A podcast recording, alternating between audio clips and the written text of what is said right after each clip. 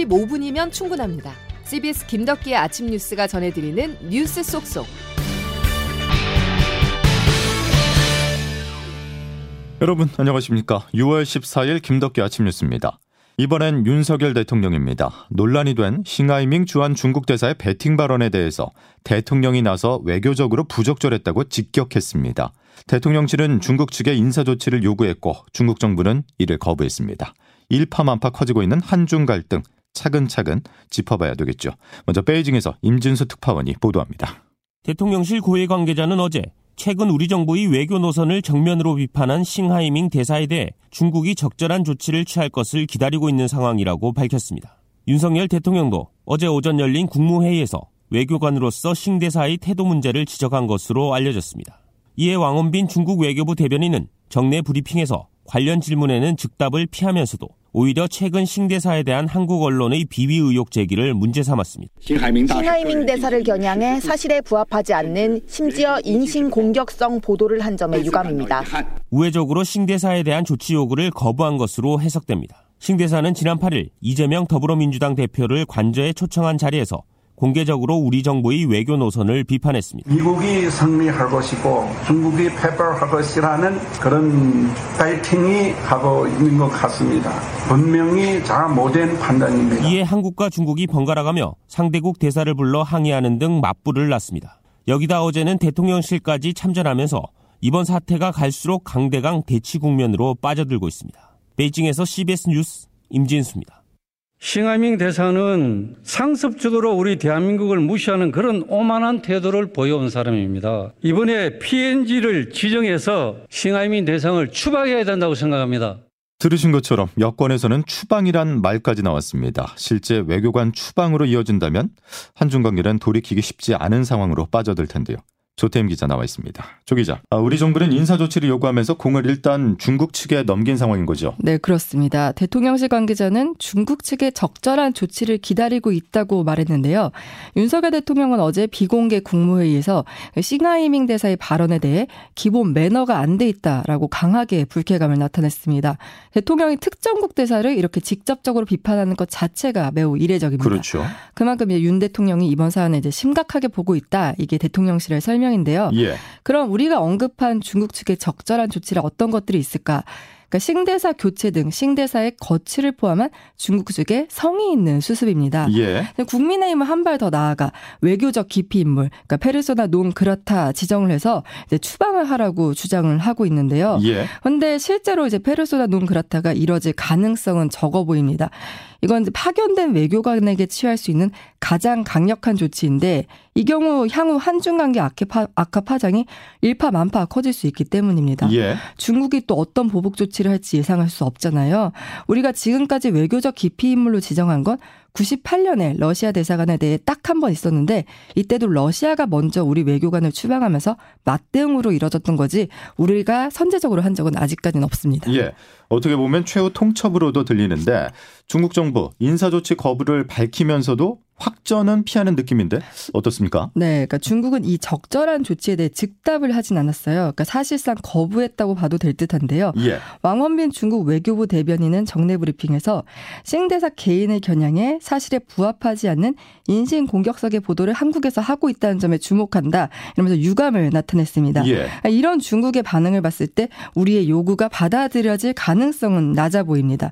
그런데 우리 측의 요구를 이렇게 거부하는 뉘앙스긴 하지만 여기에는 한국에는 확전 자제를 원하는 분위기도 읽히는데요. 예. 그러니까 싱 대사가 한국 각 각계 인사들과 접촉, 교류하는 것은 직무라고 말하면서 이것이 대대적 화제가 돼서는 안 된다고 강조했습니다. 그러니까 그러면서 또 중국 외교부는 양국의 관계 발전, 협력 필요성도 밝혔는데 그만큼 이번 사안에 대해서 좀 신중한 입장인데요. 예. 이번 일이 한중 관계를 넘어 국제적 관심사가 되면은 중국의 전랑 외교 문제가 부각되는 게 이제 중국 입장에서는 부담일 수 있고요. 이 때문에 중국 측은 내심 그러니까 별도의 조치는 취하지 않고 사태가 좀 잠잠해지길 기다리는 것으로 보입니다. 예. 근데 중국이 유독 한국에만 강경 기조를 이어가는 이유가 있을까요? 이거를 좀 친구 관계에 비유를 하자면 나랑 친한 친구라고 생각했는데 갑자기 그 친구가 나한테 등 돌리고 다른 친구랑 더 친하게 지내면 좀 기분이 안 좋잖아요. 섭섭하죠. 예. 그렇죠.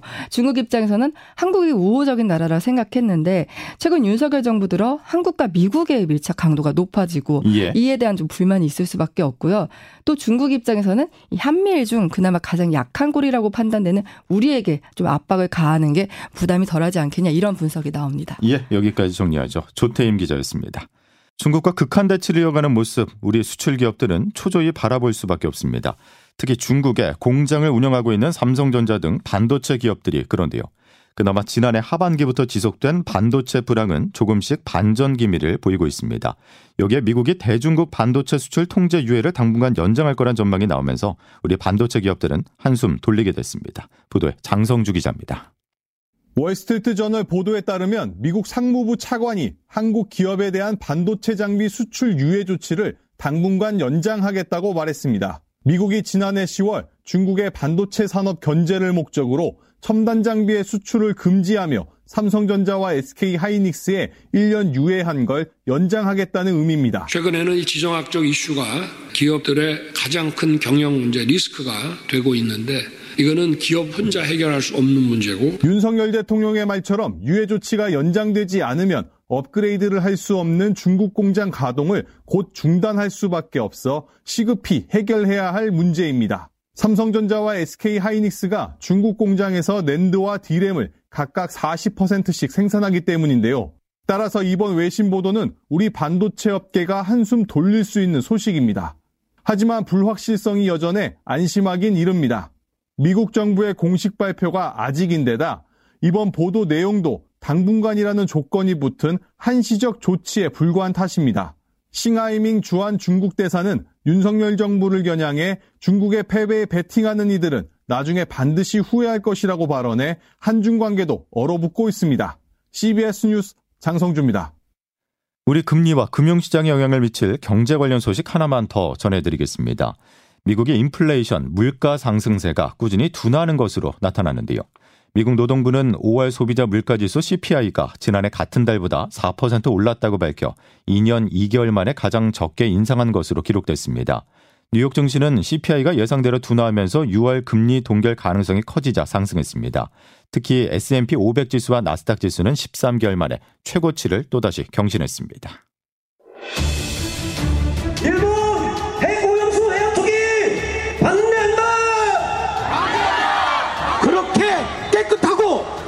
안전하다면 일본 자국 내에서 생활용수로 활용하는 것이 옳지 않은가? 그 안전이 검증되면 마시겠어요? 아, 저는 뭐 안 마시겠죠? 기준에 맞다면 저는 마실 수그 우리가 한번 공수를 해볼까요? 네, 그렇게 하시죠. 혹시 일본 총리도 마실 수 있다고 하신 적 있습니까? 글쎄요, 일본 총리까지 뭐 제가 예, 제, 제가 알기로는 없습니다. 그러니까 일본 총리도 어, 오염수를 마시겠다고 한 적이 없는데 어, 무식한 질문을 하는 분들이 엄청난 용기를 부리셨다. 제일 중요한 것은 지도자가 책임지고 정말 믿고 국민을 위한 것도면은 대통령부터 먹어야 될 거 아닙니까? 안전 기준에 맞다면 후쿠시마 오염수를 마시겠다는 한덕수 국무총리의 발언으로 국회에서는 연이틀 공방을 벌였습니다. 괴담을 유포한다거나 일본 총리 같다는 논쟁만 이어갔는데요. 문제는 그 사이 수산업계 피해가 현실화하고 있다는 점입니다. 소비 위축 조짐이 보이자 어민들이 집회를 열어 정부 대응에 불만을 드러냈습니다. 오수정 기자의 보도입니다. 제주 농어민 천여 명이 제주 주재 일본 총영사관 앞에서 일본 정부를 규탄하는 대규모 집회를 열었습니다. 시민들은 우길기를 찍고 불태우며 일본의 즉각 오염수 방류 시도를 중단하라고 촉구했습니다. 집회에 참가한 해녀들도 물질에 쓰이는 도구인 태왁을 태우며 오염수 방류는 생존권을 박탈하는 일이라고 비판했습니다.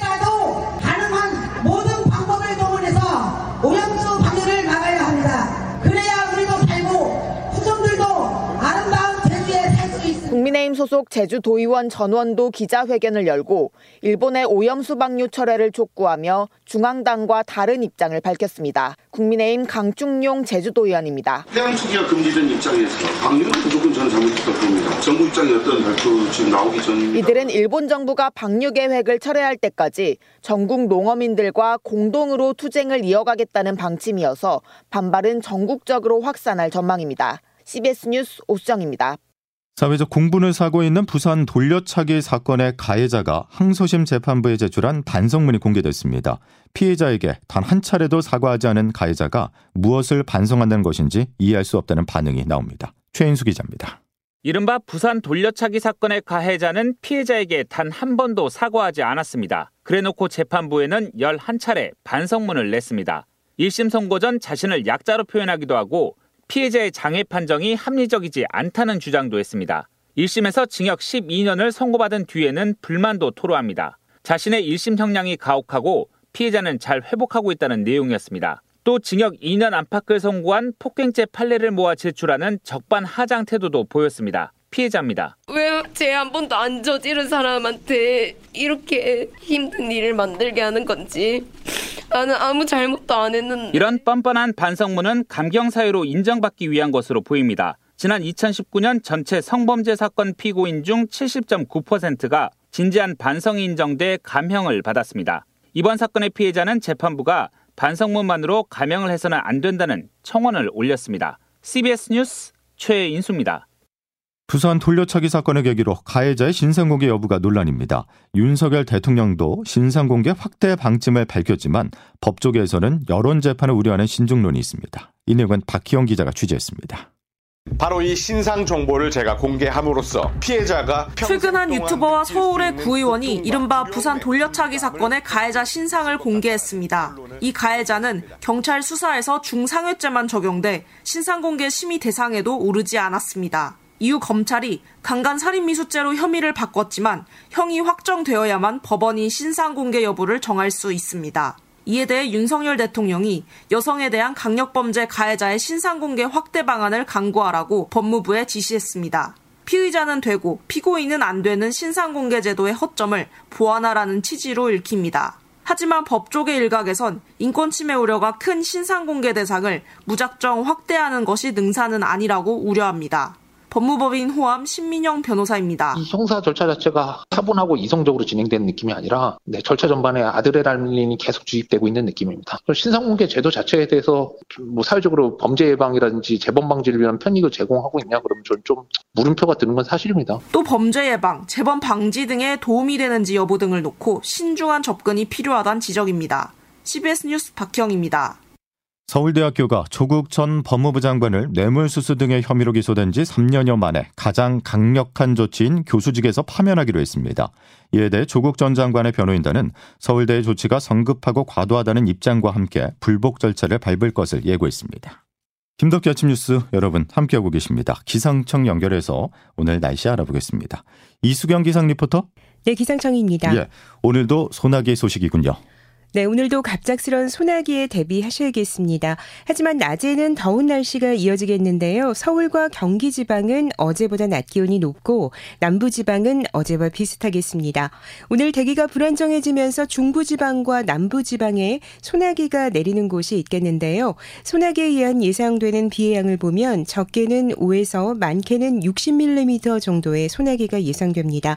이번 소나기도 짧은 시간 동안 시간당 30mm 이상으로 매우 강 강하게 내리는 곳이 있어서 피해 없도록 주의를 하셔야겠고요. 천둥과 번개를 동반하고 강한 돌풍이 부는 곳이 있겠습니다. 오늘도 한낮에는 더위가 이어지면서 현재 서울 기온 18도 안팎인데 한낮에는 28도까지 예상됩니다. 날씨였습니다. 서해안 지역을 통과하시는 분들은 안개 계속해서 주의를 해 주셔야 되겠군요. 자, 수요일 김덕기 아침 뉴스는 여기까지입니다. 내일 다시 뵙죠. 고맙습니다.